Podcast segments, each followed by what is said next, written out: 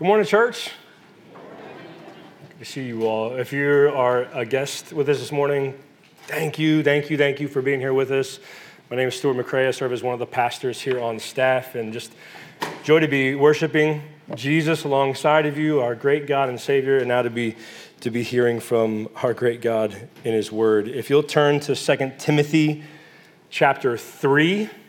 2 Timothy chapter 3. We're going to be looking at verses 14 through 17. While you turn there, if you've been here for a bit, you saw something new this morning. Maybe if you're new, then you, it's no different. But I still want to tell you either way that if you notice something new, that is underneath uh, our, um, our worship slides, there were some passages.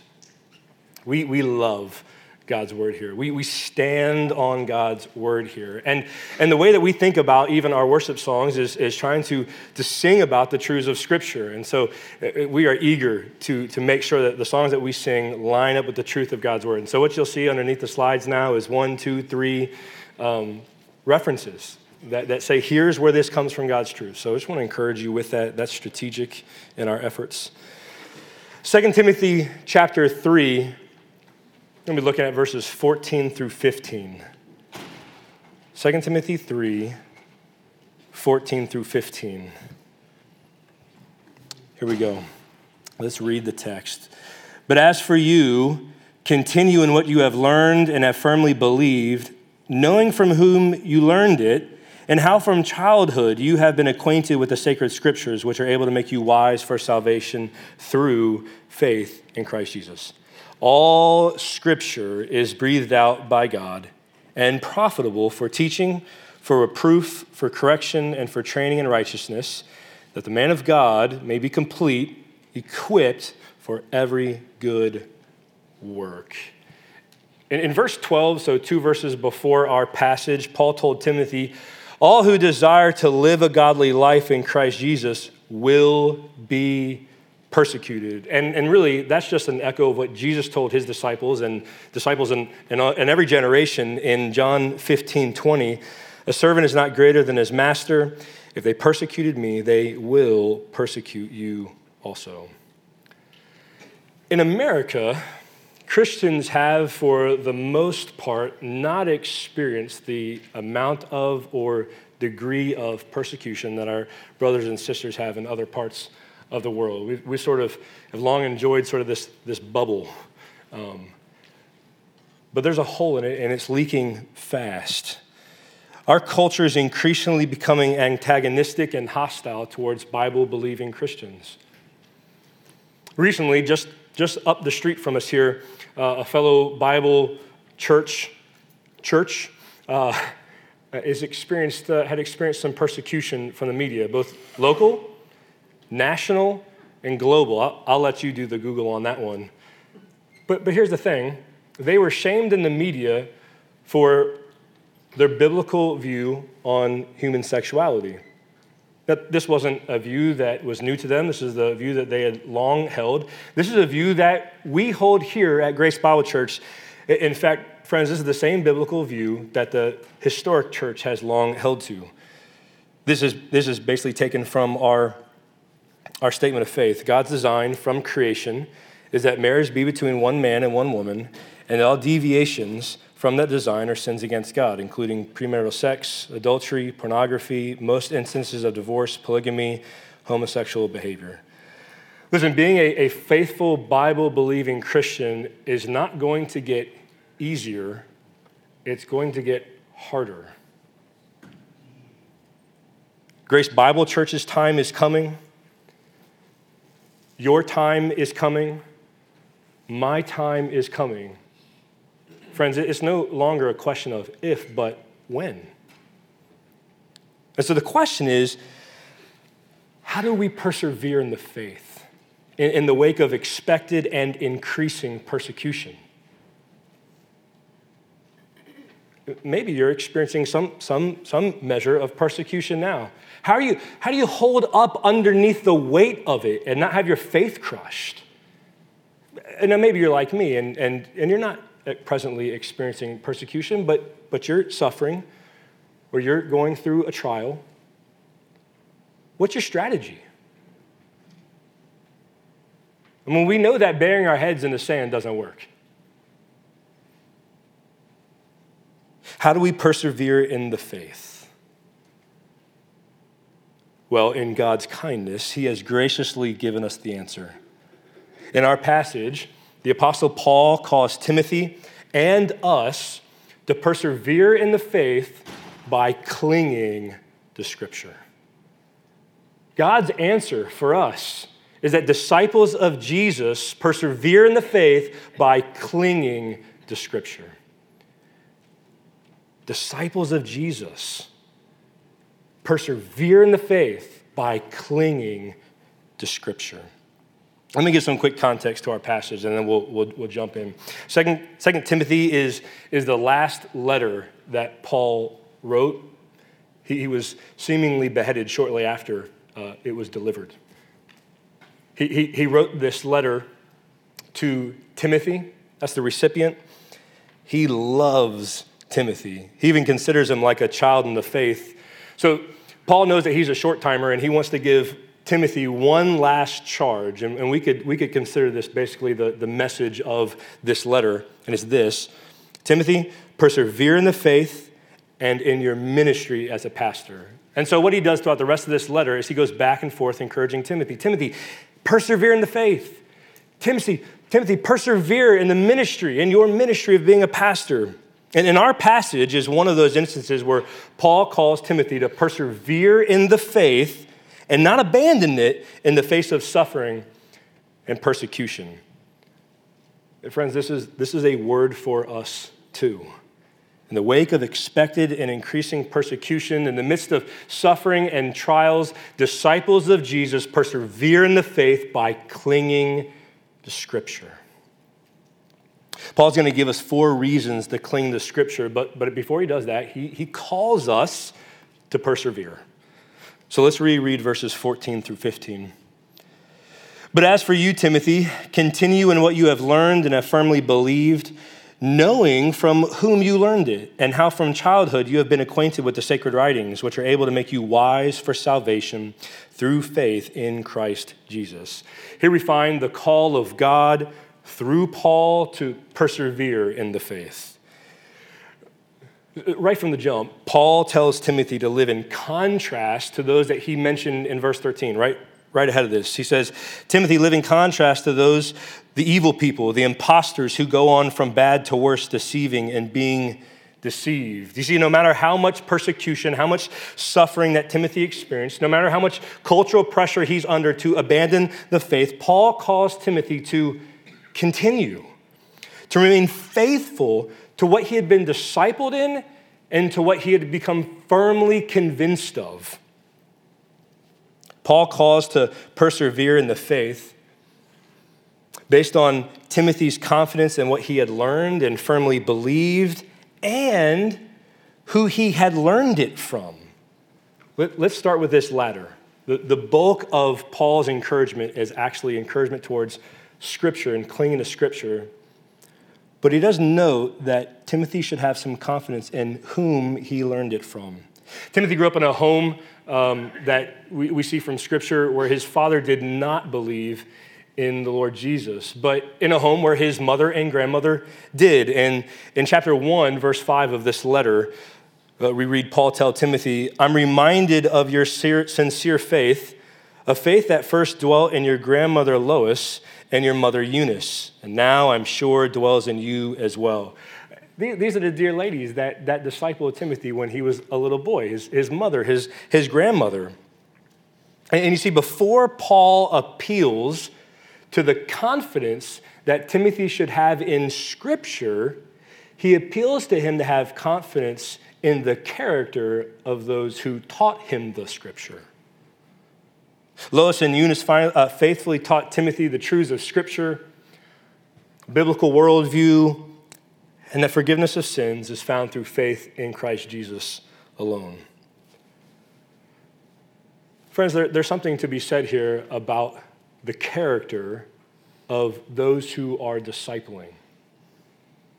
Let me say like this Friends, if you call yourself a disciple of Jesus, you, I, we have been called to make disciples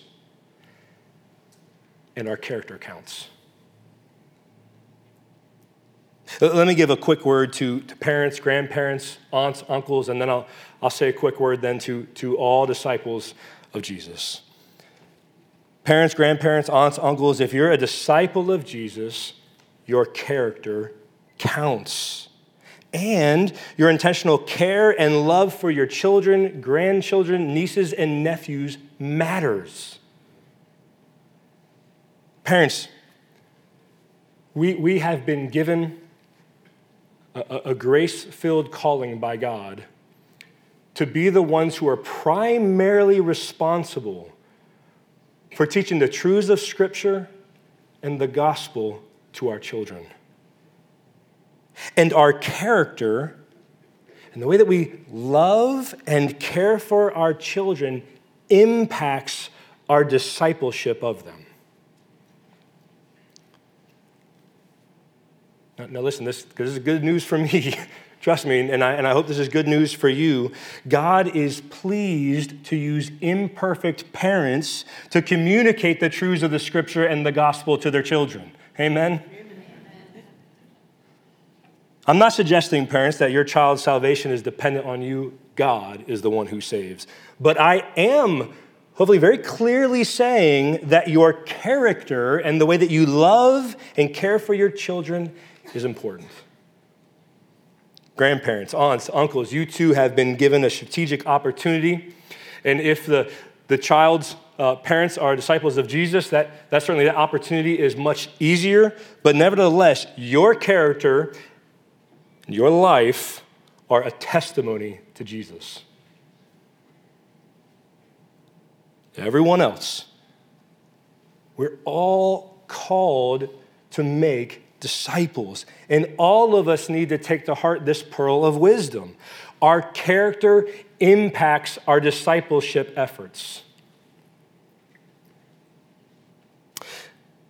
So, Timothy was to continue in the faith based on his confidence in those who discipled him, but ultimately, his confidence was to not stand on them, but on what you have learned and firmly believed what they taught him. You see, Paul spends the rest and the majority of our passage telling Timothy that he's to persevere in the faith by clinging to Scripture. And that's true for us too, friends. If we want to persevere in the faith, we must cling to Scripture. So, what Paul does now is he provides four reasons. Four reasons for us to cling to Scripture. He, he's he's going to persuade us, he's going to argue for us, he's going to try to try to compel us.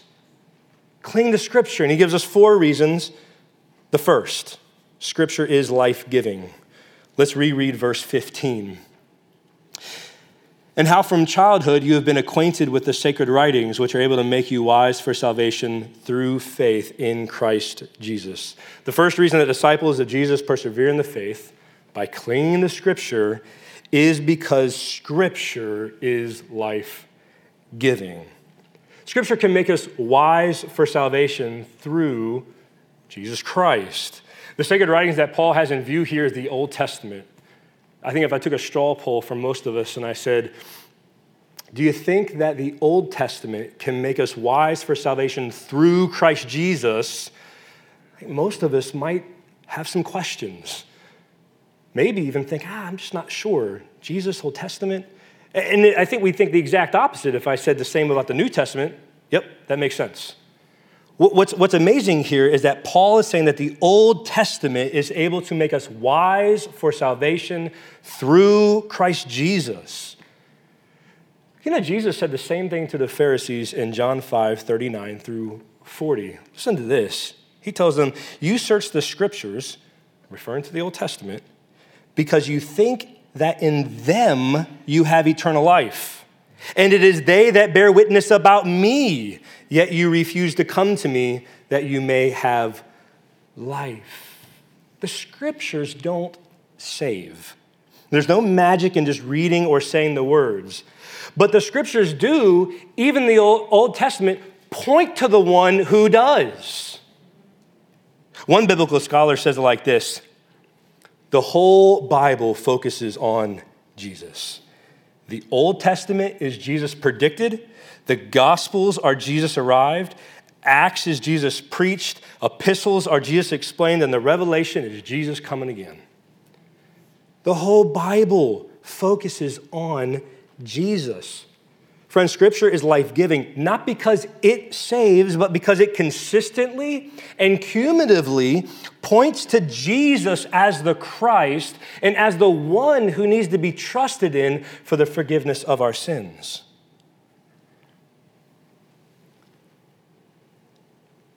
Now, let me take just a moment and speak to those of us who see this as a, as a good book, as a historically reliable book but mainly just a book of morals.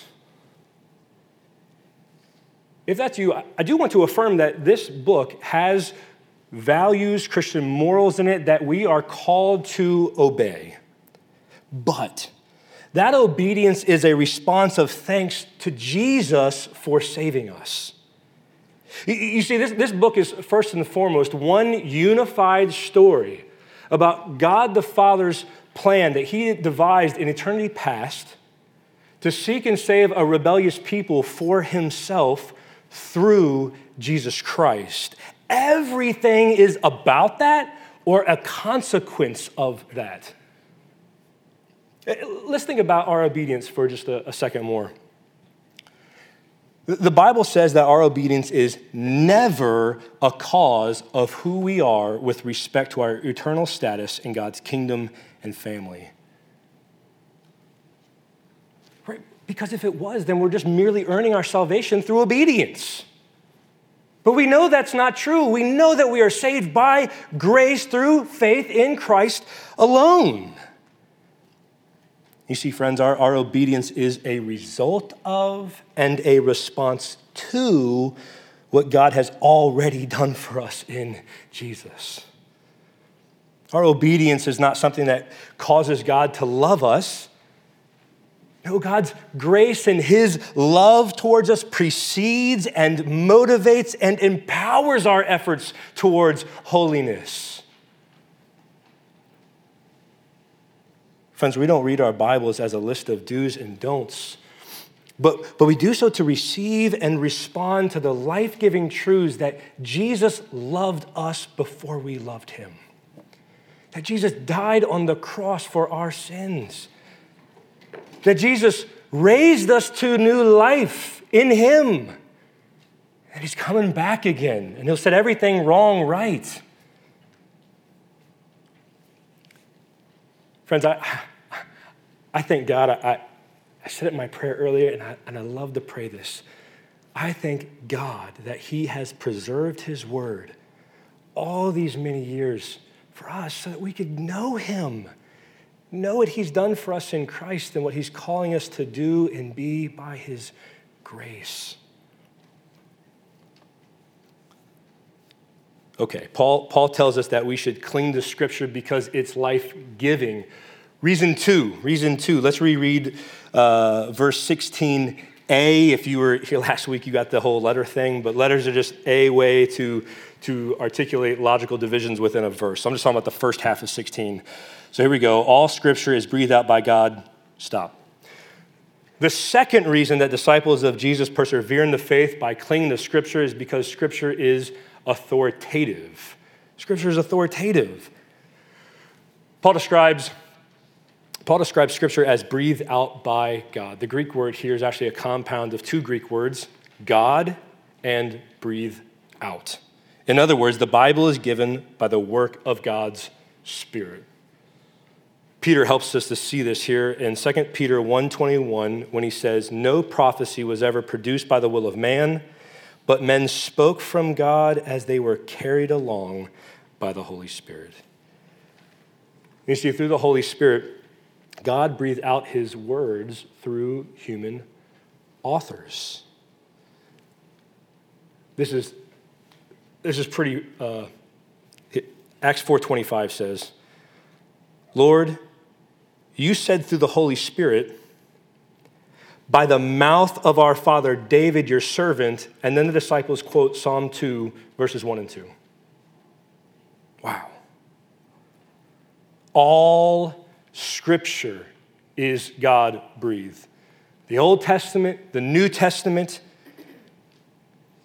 and, and, the Old Testament is, in fact, what, what Paul primarily has in mind here, but it, but it does include the New Testament. It's all God breathed. It, it, it's fascinating.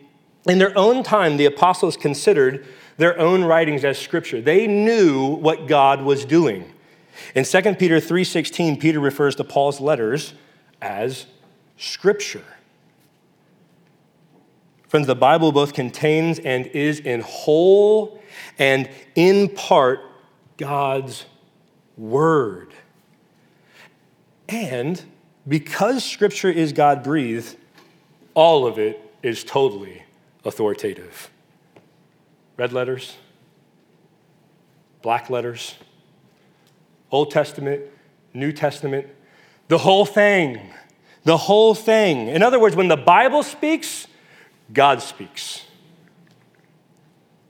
That's why you often hear saying something like, um, God through Paul commands us. Right? You, you see, when, when we read commands from Paul, Peter, or, or, or whomever, they carry the weight of God, of commands given by God. These are God's words, not just some dude's words. These are God's words, and they're authoritative.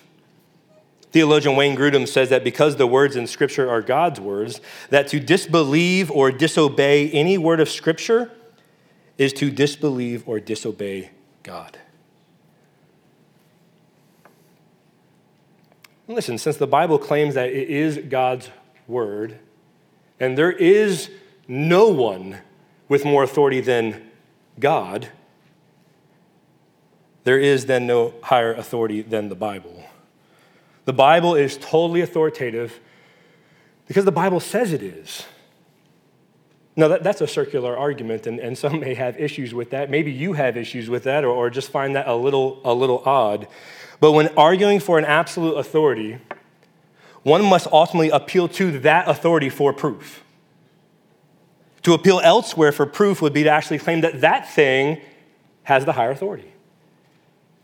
This is just the way it works when you're arguing for highest authority, right? You, you could say something like, well, my reason is my ultimate authority because it's reasonable for me to think that. Or you could say logic is the highest authority, but you have to say because it's logical for me to think that. that. That's the way this works. But you know what? I think our real problem is, is that we struggle with authority, don't we? We even struggle with God's authority. I mean, look, let's, let's be painfully honest. We've all thought at times that sneaking suspicion that maybe we're smarter than God. Maybe we know better than he does. Now, look, those words will never exit our mouths, will they? But all of us can, from time to time, live that way, can't we? All of us from time to time can choose to say with our actions, I know it's clear in Scripture, I know what God's commanded me to do, I'm not going to do it. And in those moments, we ascend to the throne of our hearts, and like a coup, we remove Jesus and claim his authority over our lives. Friends, we're always confronted with these decision points where we can either choose to submit to God's authority or rail against it, claiming our authority as superior. And we justify ourselves too, don't we? Ah, this is too black and white. My situation seems grayer. God doesn't understand my situation. You know, if he did, he'd, he'd take away my jerk boss, then I wouldn't have to be so. If my spouse would finally just give me some attention, then I, then I wouldn't have to. And if my children would just obey, then I wouldn't feel so. If God would have just allowed the bonus to come through, then I, then I wouldn't have to. Man, my parents' expectations are too unreasonable, so I, so I have to.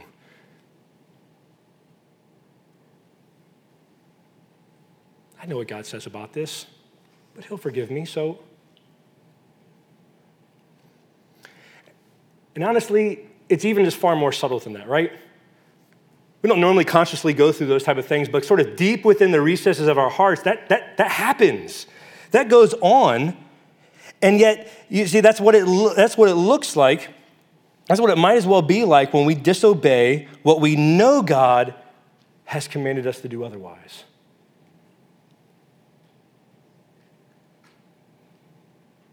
Friends, it, it's as simple as this, and trust me, I'm, I'm speaking to myself here. If God's word is a totally, if it is totally authoritative, then it must be submitted to. Now, look, we're, we're not going to do this perfectly. Poster child. But there's grace to pursue submission. And there's grace to pursue repentance when we don't.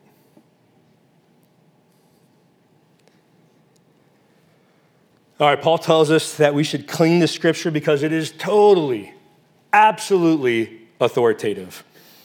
Reason number three, let's reread verse 16. All of it here, we'll read all of it. All, all scriptures breathed out by God. And here we go. And profitable for teaching, for proof, for correction, and for training in righteousness the third reason that disciples of Jesus persevere in the faith by clinging to Scripture is because Scripture is sufficient. In other words, Scripture doesn't need us to add anything to it nor take anything away from it.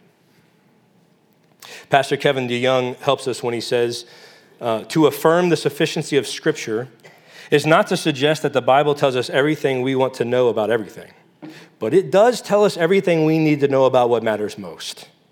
Scripture does not give exhaustive information on every subject, but in every subject on which it speaks, it says only what is true. And in its truth, we have enough knowledge to turn from sin, find a Savior, make good decisions, please God, and get to the root of our deepest problems. Let me, let me actually encourage you with that. That's from this book. Um, welcome to come up and check it out afterwards. Uh, really want to encourage you towards this is a very helpful um, book about Scripture, to love, to love and submit to Scripture. Paul says that all Scripture is profitable and beneficial. Paul mentions four things. Paul mentions four things, but they actually fall underneath two broad categories doctrine and behavior. Four things, they're actually in pairs and they fall under two large categories doctrine and behavior. And within each of these pairs, there's sort of a, a positive and a negative, if you will. Let's, let's take a look. The text says, All scripture is profitable for teaching, that's positive, and for reproof, negative. So, doctrine is the broader category that these two fall underneath. Scripture is sufficient for teaching, it's sufficient to teach us and instruct us in what we must believe in order to be saved. And it's sufficient to teach us what we must know about who God is and what God does.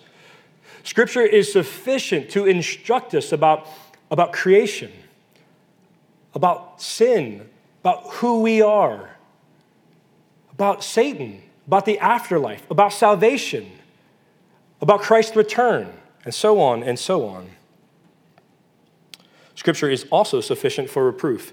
It's sufficient for us to know what is doctrinally wrong and so to be able to give it reproof. You see, Scripture is, is totally sufficient to, to teach us like the good things that we should know, but it's, it's, it's totally and completely sufficient for us to be able to discern and rebuke wrong and false doctrine as well. Scripture is sufficient for doctrine, for, for godly thinking. The text also says that all scripture is profitable for correction and for training in righteousness. Behavior, behavior is the broad category that these things fit underneath. Scripture is sufficient for correction. It's sufficient to bring correction to our behavior that's, that's ungodly.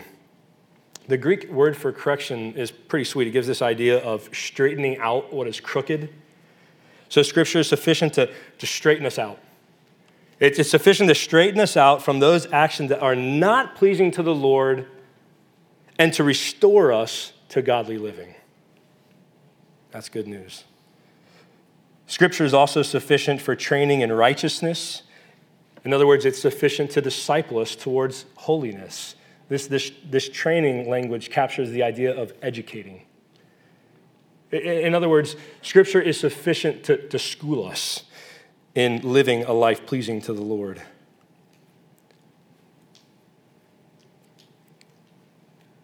But we often, though, don't live in the good of the sufficiency of Scripture, do we?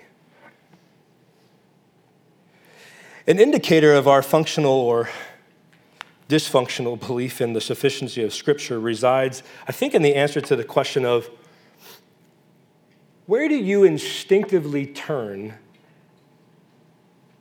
when you need an answer?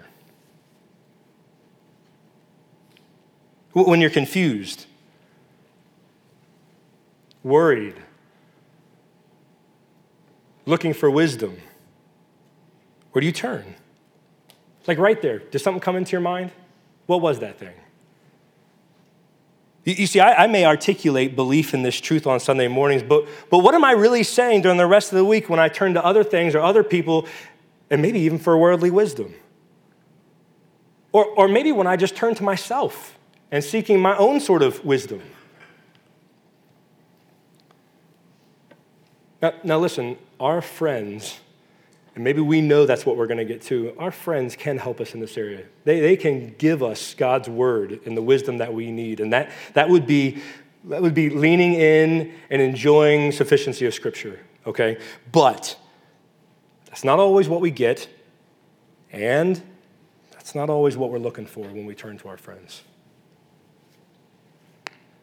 Where do you turn?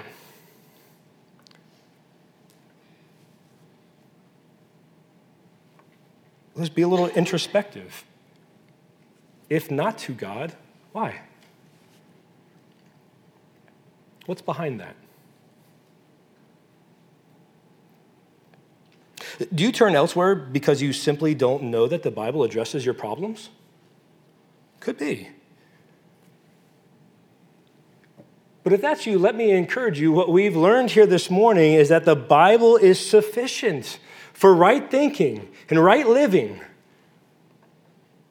Friends, you, you may not know where to turn, but be assured if, if you're in some sort of spot, some sort of jam, and you don't know how to think about it, process it, and you're not sure how to respond to it, the Bible is sufficient to give you the help you need. Now, Maybe you know that the Bible can provide you the help you need, but you willfully choose to turn elsewhere. If that's you, friends, let, let me tell you something that you also probably already know. It's foolish and it's sinful. I mean, let's be honest, maybe we're just downright lazy and find it easier to go to Google or a friend. But maybe we, we, we just sinfully don't want to allow Scripture to straighten us out and tell us where we're sinning.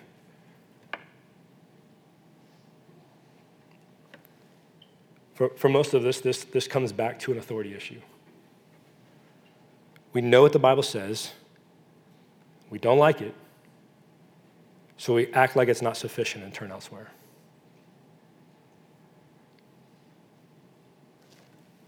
Look, I'm going to say what I said before. There's, there's grace for change here. There's grace to pursue God's word, and there's grace to repent of our sin in this. Okay, Paul tells us that we should cling to Scripture because it's completely sufficient. All right, one more reason, one more reason to clean the Scripture. Let's reread 17. Uh, that the man of God may be complete, equipped for every good work. The fourth reason that disciples of Jesus persevere in the faith by cleaning the Scripture is because Scripture is effectual. You see, because Scripture is both totally authoritative and completely sufficient, it has an intended effect. It, produces something in the lives of those who cling to it. The, the word that or so that in verse 17 refers to purpose. All scripture is authoritative and sufficient for this purpose, so that the man of God may be complete, equipped for every good work. Sisters and, and brothers, we, we are God's workmanship, whom He's given new life to in Jesus for the purpose of doing the good things that He has prepared beforehand for us to do. And listen, the purpose of God's word is not to produce spiritual fatheads, like the arrogant biblical intellectuals. No, God's word, his totally authoritative and all sufficient word, is designed to ready and fully equip his people for all the good things that he has prepared beforehand for them to do. I mean, let's say it like this we, we have in our hands a God given instrument that was intentionally designed to ready us and arm us for the work that our gracious Heavenly Father will gift us to do. In other words, there is nothing that God calls anyone to do that He does not equip them to do through Scripture.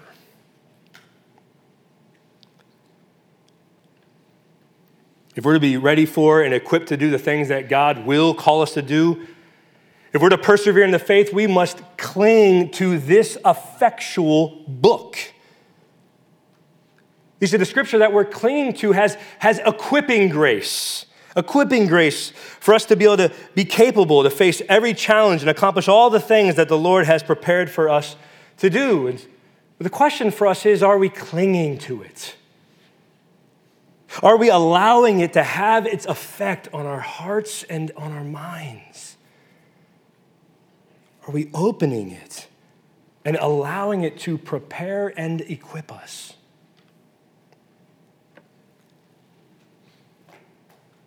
Friends, it's, it's not too late. It's not too late. Now's the time. Download the Bible app, take it off the shelf. It's not too late. There's grace for change here. Look, maybe you just struggle with reading. I hear you. Reading is hard work for me. Let me encourage you with a thought. Let me encourage you with a thought. It gets traction done for me. In God's infinite wisdom, He determined to reveal Himself through a book. And because He decided to reveal Himself in a book, there must be grace, His grace, to pick it up, to open it, to understand it, to apply it to our lives. Friends, if you struggle with reading, God revealing himself into a book was not some sort of joke on us. There's grace to do this. There's grace for change here. Let me just encourage you um, towards the invest class. If you're new and, and you don't know what, the, what invest is, think, think Sunday school, but Monday nights. All right, and this particular class is on inductive Bible study methods. If, if you are eager, and I, and I hope and pray that you are, if you are eager to want to know how to open up the book and read it for yourself and understand it and apply it to your lives, this class is for you. I want to encourage you towards that. Starts tomorrow night. The, the book, one of the books they're going to be going through is, is Dig Deeper. I think they're going to have some copies for you. If you don't, I, I'm, I'm sure this can be primed to you like tonight. Um, Gotta love Amazon. Look, so Paul tells us that we should cling to Scripture because it's effectual. Family, we, we need to be realistic and, and sober minded that the, the bubble's been perforated and it's leaking bad. Our, our culture is growing more and more hostile towards Bible, faithful, Bible believing Christians. Friends, if we're going we're going to persevere in the wake of expected and increasing persecution, if we're going to persevere just through suffering and the trials that will be, that are faced in a fallen and broken world, friends, we must cling to Scripture. This is what, in the kindness of the Lord, He is wisely telling us to. Disciples of Jesus persevere in the faith by clinging to Scripture. Because Scripture is life giving, authoritative, sufficient, and effectual. Beloved, if, if we're to remain unmoved in our faith through persecution, suffering, and trials, we must stand firm on the unshakable and immovable foundation of the Bible. Let's pray. God, you are so kind to your children that you would not only preserve your word, but man, you would have this word in it, this word for us. Father, that you would encourage us towards perseverance in the faith, and that you'd give us the help and insight and wisdom on how to do that by clinging to your word, your life giving, your grace filled, your transformative word. Holy Spirit, help us. Help us to walk out of here changed, changed by the word of God. Have new convictions, new, new affections for the word. Help us to, to open it up. Open it up. Take and read. Help us, we pray. In Jesus' name, amen.